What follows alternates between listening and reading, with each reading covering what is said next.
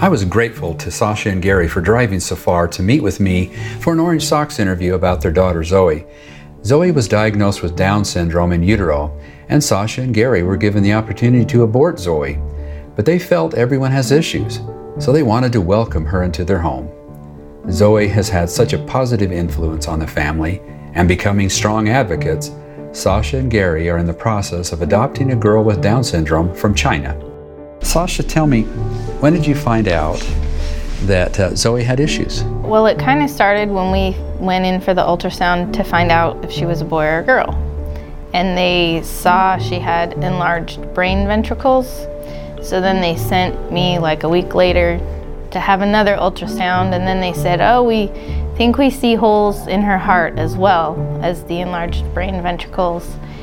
And I also was kind of switching doctors at the time, but they said the two things combined could really indicate a chromosome abnormality. And so they said maybe you should have an amniocentesis. And that was the day that they said you only have a few days. So, like, kind of implying, like, if you're to find something out and you want to terminate, you don't have much time. And so I was like, no, I'm not to do it today then because no matter what, that's not to happen. And went home and like talked about it and stuff because I didn't know if it was worth the risks. And then uh, my husband said, well, you know, it would be really better though if we knew because then we could prepare at least. And so it kind of went from that. So at my next appointment, they said, yeah, there's definitely holes in the heart. Did you want to do the amnio? And we did. And then we waited, and my doctor called me and told me. So that was in October of 2009. Okay. Told you you had trisomy 21. Yep. Okay. What were your thoughts, Gary? Well, uh, at first, uh, I didn't know what to expect. So, between all our different children, well, there's been different issues. So, with our first one, Annika, she had a she was born, she had a hole in her heart, and pretty normal. So we're like, oh, okay, might be the same as with her, you know, no big deal.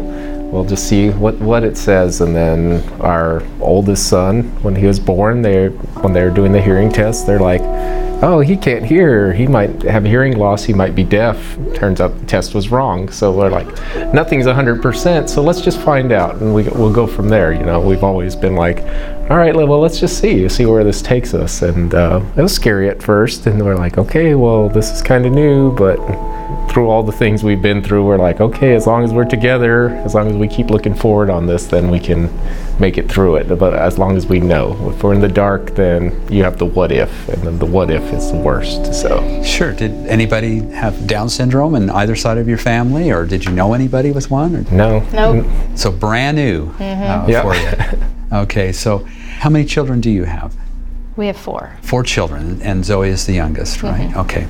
So tell me, Sasha, what's been the hardest part for you in having uh, a daughter with Down syndrome? I was actually thinking about this earlier today because tomorrow is seven years since Zoe had her open heart surgery.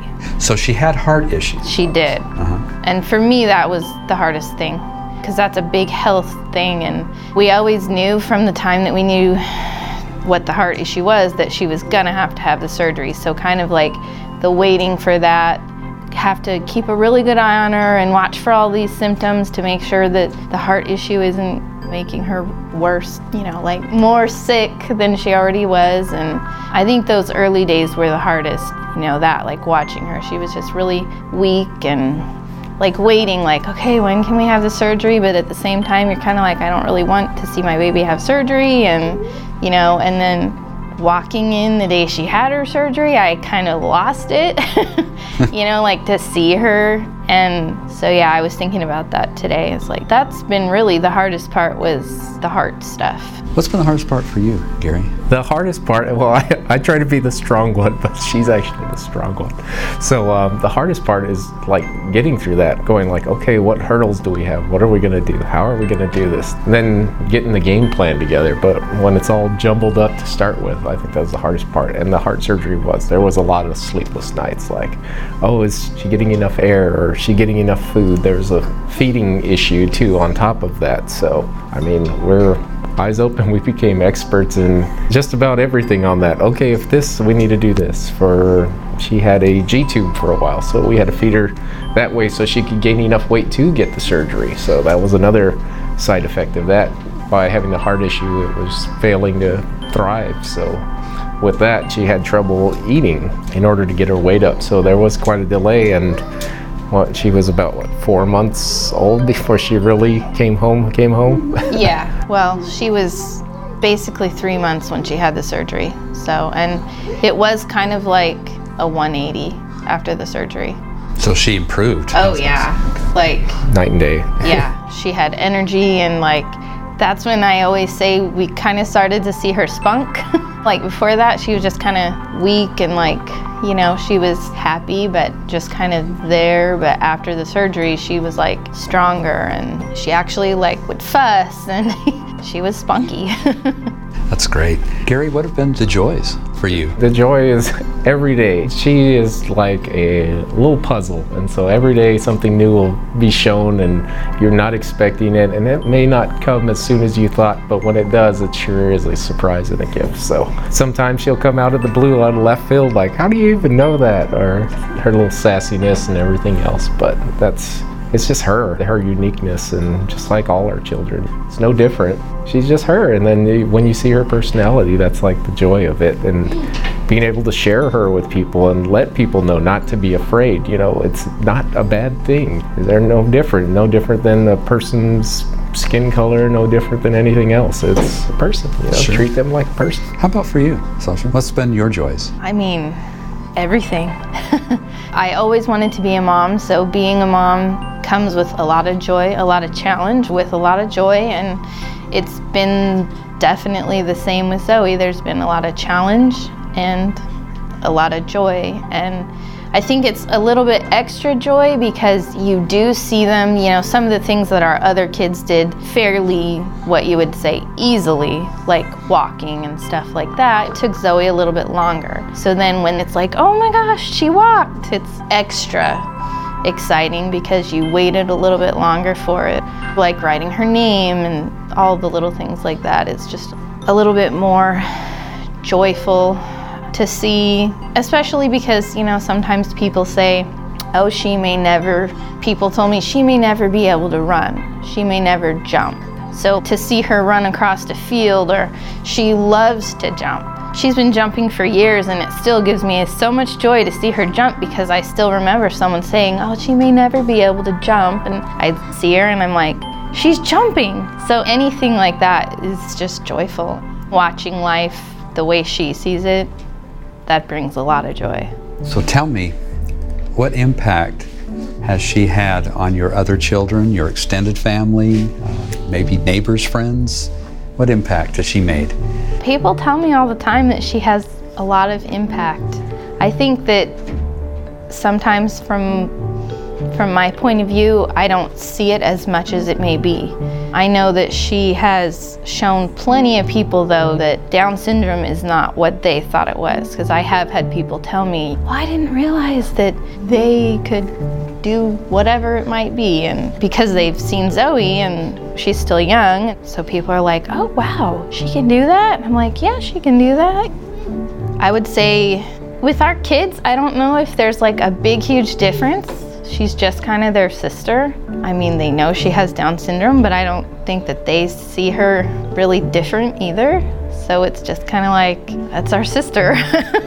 what are your thoughts, Gary? Yeah, uh, the same thing. Uh, a lot of people have preconceived notions, like Sasha's alluding to, like in their mind, oh, I didn't know, I didn't think they could do that. I'm like, it's not they, that's Zoe. It's a person, has a name, you know? It's just getting over some of those hurdles or different lenses. Sometimes we'll have our parenting lens on and we'll be like, no, you're not getting it. But outside observers, it opens their eyes a little bit, and coworkers and everything else be like, oh, I, really? And I'll be like, yeah, this and this, and explain that there's nothing wrong, or hey, there's this different things, or yeah, we do this and that that and they're like, oh, gymnastics or swim lessons and blows their mind how limited scope and view that they had and like our family they're just gush over her because she'll be the first one to run up to them first one to give them a hug and, and she'll tell you how it is and right or wrong she'll tell you how she feels so So you are going to be adopting a child with Down syndrome. Do you want to tell me about that, Sasha?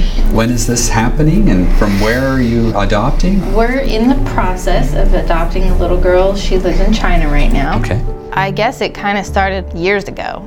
After having Zoe, I actually had a friend who brought it to my attention that there are kids with Down syndrome, specifically in other countries, in orphanages that need families.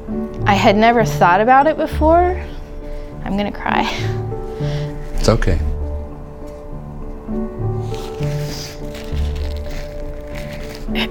Sorry. For me, the thought of a parent having to make such a hard decision to not take their child home, it breaks my heart. I can't imagine having Zoe and living in a country that wouldn't support me, living in a place that said you can't keep your baby because they're not worth it.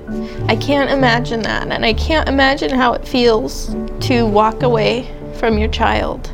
And I do believe that that is the situation for many of these parents. It's not that they don't love the child, it's just it's where they are. There's no support. There's nothing for the parent and there's nothing for the child. And I think that the parents feel it's their only option. The best life for their child is to see if someone else can give the child a life. And so for me, the realization that there are children with all kinds of special needs all over the world that are just waiting for families, that really broke my heart. And I had always had a heart for adoption, but as soon as I knew that there could be another child with Down syndrome, just like Zoe has Down syndrome, and we know from having her that these kids are still worth a good life. They're worth having a family. They deserve that.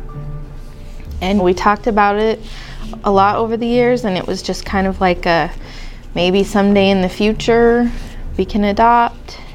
And I guess that day just came a little bit sooner than we may have planned. I definitely believe that there's a higher power that brings things to us at the right time. And I just was looking at Reese's Rainbow one day and saw this little girl and I just knew I was her mom. It sounds kind of crazy, but there was just a connection and I couldn't describe it any other way than I just knew I was her mom. And so that was in November and we had to have a lot of discussions and figure some things out and figure out that we couldn't figure some things out and it was really a leap of faith because that was the only, you know, just to step forward. But we did, and yeah, we're in the process. when will it be finalized, do you know? We are close to sending the dossier to China, which is kind of like all the information, and then you just kind of wait to get official approval that yes, you can adopt this child. It's probably still a few months away from going and getting her, like August at the soonest, probably. So. So just a little less than a year from when you started is when you're anticipating. So, yeah. So it takes a while. It does. So Gary, if I came to you just having found out that I was going to have a child with Down syndrome, and maybe it's at the 20 week mark, what advice would you give me? Well, I guess I'd first say congratulations, and then I'd be like, okay, and then I would ask how they feel about that. Like, what are your feelings? What are your concerns? I mean, any child is, you know, oh, the money, how am I going to afford this? How am I going to do this? But if they had any concerns, be like, hey, I'm here. We've gone through this, so we can empathize with these feelings and be, hey, there's resources. We know of this. We had to figure it out the hard way, but over time, you'll find that there's a broad group of people and that there are many, you're not alone, and that's the biggest thing. Anything you need will help you. Either way, whatever your decision is, um, but just come to me, whatever your concerns are. I'm willing to listen, willing to help, do whatever I can to get you the information you need so you can make your informed decision, I guess would be the easiest way to say. Like, I can't make up your mind for you, so I can just help you in any way I can. So. Super. Sasha, anything you want to add to that? I would probably want to encourage someone with a recent diagnosis that even though you might feel scared, it really isn't. It's not scary to have a child with Down syndrome. There may be things like like I said, the, the heart condition, that scared me. So there will be things that feel scary, but I don't know. I don't know if I like using that word.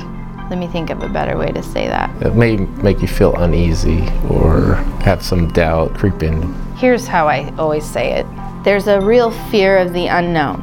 So when you hear you're going to have a baby with Down syndrome, most people have never known anyone with Down syndrome, so it's an unknown, and that is what feels so scary. You don't know what it means, you don't know what that's going to mean for your child or your family, and all the different aspects.